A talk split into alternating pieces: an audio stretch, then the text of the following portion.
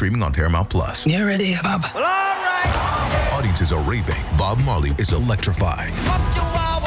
It's the feel-good movie of the year. You dig? Well, Bob Marley One Love. Rated PG-13. Now streaming on Paramount Plus.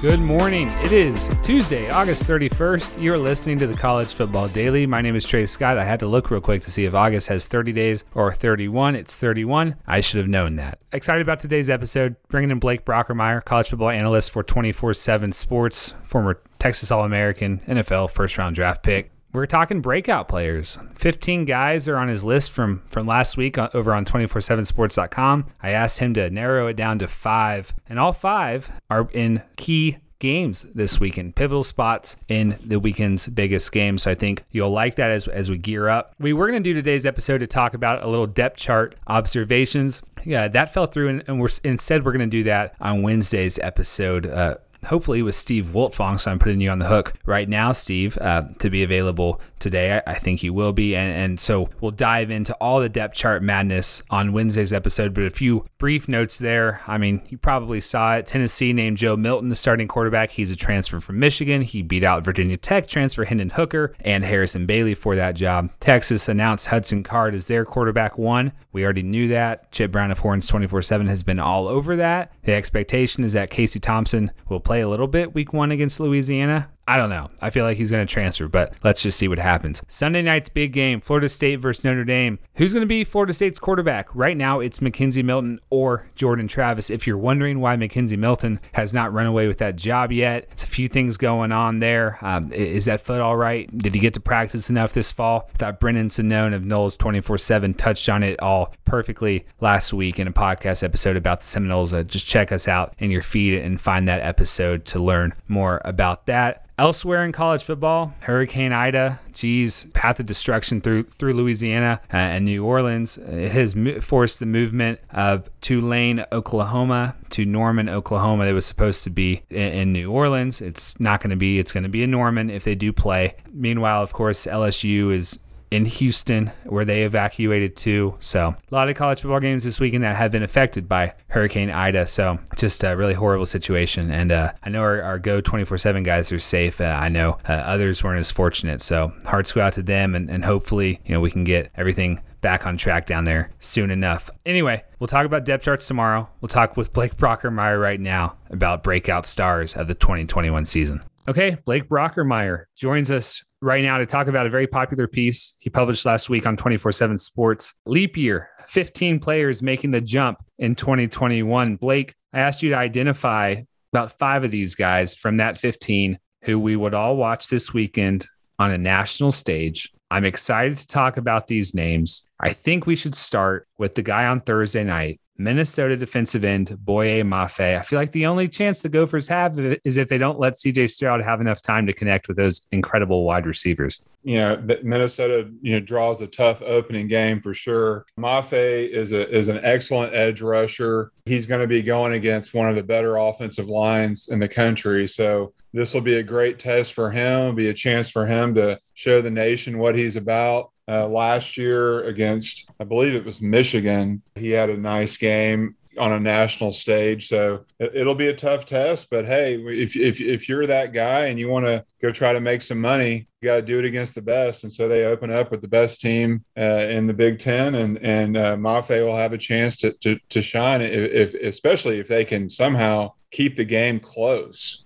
you were an offensive lineman for a very long time. This is a guy, 81 inch wingspan, say he's twitchy. He's got power. He's got some combinations. Four and a half sacks last year in a, in really shortened season. Like, what what about him would concern you the most? Well, I mean, he's a twitchy guy. He's got long arms, which is always a problem. You know, he, he's got a good get off and he's an explosive, dynamic guy. So those guys are always a problem. You know, if he were just an edge guy that didn't have a power move or a long arm move, that would concern me a lot less. But you know, once when you've got speed and power, that's a problem. And so Ohio State's tackles will have to stay square, get to their spot, and uh, you know, do their best to keep him out of the backfield. I mean, whether they err on you know sliding his way more or not, who knows? But I mean, he's definitely a guy that that can cause some problems for Ohio State. So I, th- I would think that they would want to take that away. But I also you know, would like to see him how he plays the run. I mean, I think you know if you're going to play in the league, you can't just rush the passer the whole game. You got to be able to stop the run too and set the edge. So you know we'll, we'll find out you know right off the bat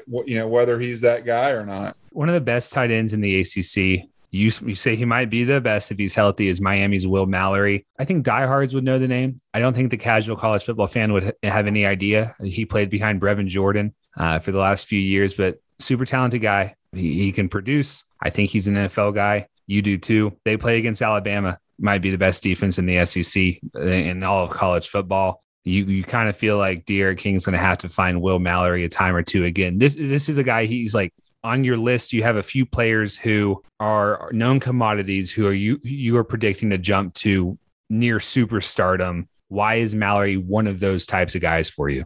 Well, he's he's a tight end in a system that's going to get used. I mean, Rhett Lashlee likes likes tight ends. He'll use multiple tight ends. He's got a big target, a large catch radius. He's got good hands. He'll be a nice complement to what they do running the football and taking some shots on the outside with with Rambo. And so I think you know, he's got a chance to. I mean, I, I don't think he's going to catch 80 footballs this year, but he's averaged about 20 catches uh, the last two seasons. He's been injured a little bit. He's he also hadn't been, you know, the man there, been behind Jordan. So I think you know he he's got a chance to, if he can stay healthy, to to really make a name for himself. And and I think we'll see him playing on Sundays. Uh, it's just a matter of him really just staying healthy. It's interesting on of the 15 guys you singled out, three of them are tight ends, and two of them are going to be in that game, Miami versus Alabama. The other one is Alabama's Cameron Latu, who's tied in one right now with Jahleel Billingsley, sort of in the doghouse. So maybe we'll see a good game from Cameron Latu. Oh, over in Charlotte, Clemson's going to be playing Georgia. And as you as you, Clemson right, wide receiver I loved what you called him, DK Metcalf. Like he's 6'3, 225. Clemson's got plenty of wide receivers, but with Justin Ross's health, we still we still haven't seen him, you know, take a live hit since 2019. You've got Joseph Ngata nursing an injury. Frank Ladson's got some drops issues still. This guy could have to be a big part of their offense. Yeah, let's let's hope uh, Ajou doesn't take a hit like Florida tight end took last year against Georgia. But he's he's he's got a great frame. He's got a lot of tools. He's he's a Canadian-born guy, so I think last year he kind of got his feet wet and and Clemson's system. Clemson will have a, a, a great offense. Now Georgia's defense. Let's not fool ourselves. These these are some grown men on their defense now, so it's not going to be e- easy pickings. I'm not sure this is the game where he comes out and and just goes crazy. I mean, he's not even technically a starter for him, but he will play, I think, in, in, spots this year. And I think, you know, he's a guy that I think is going to eventually end up being a, a big time playmaker for Clemson. So this is like a futures bet for you. You could see like, you know, a catch or two here and, and get more comfortable because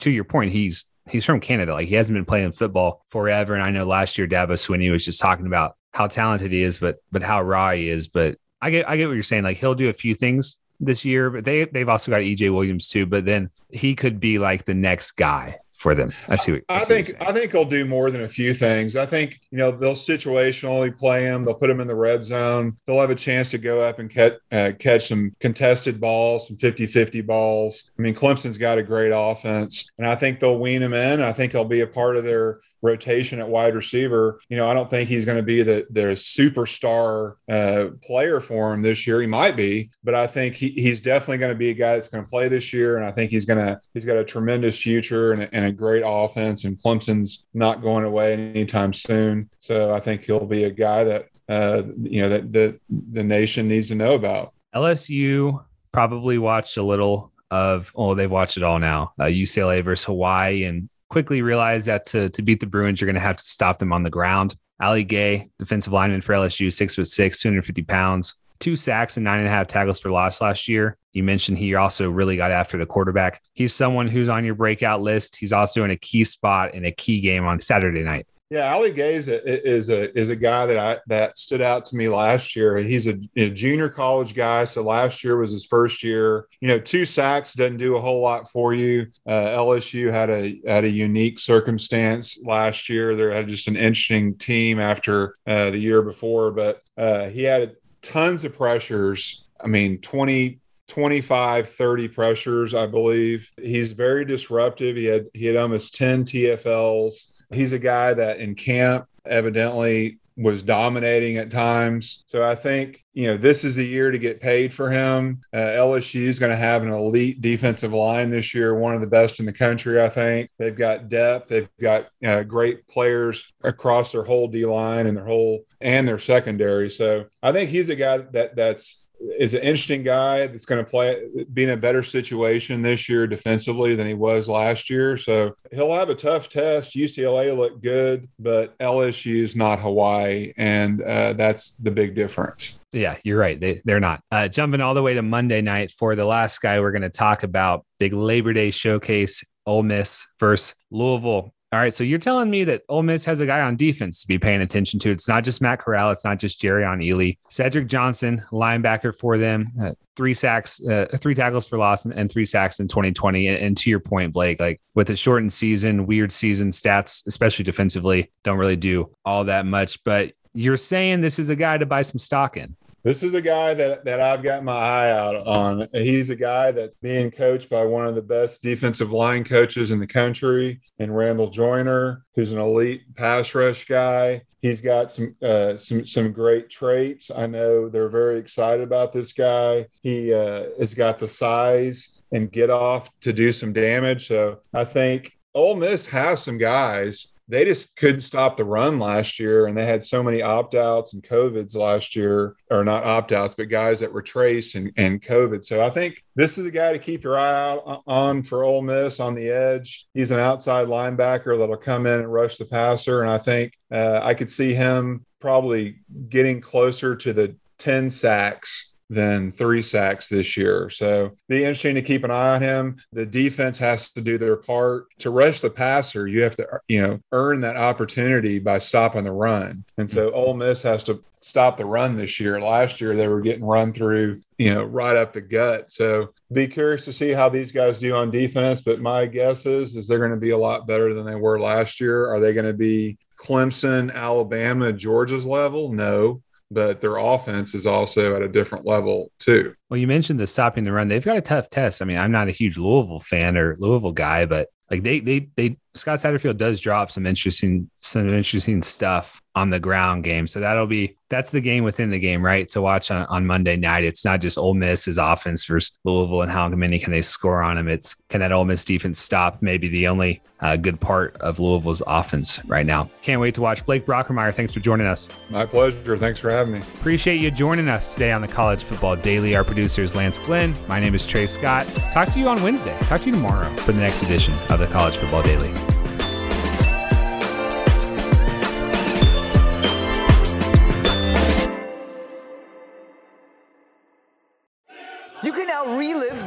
Best moments of the UEFA Champions League 24 7.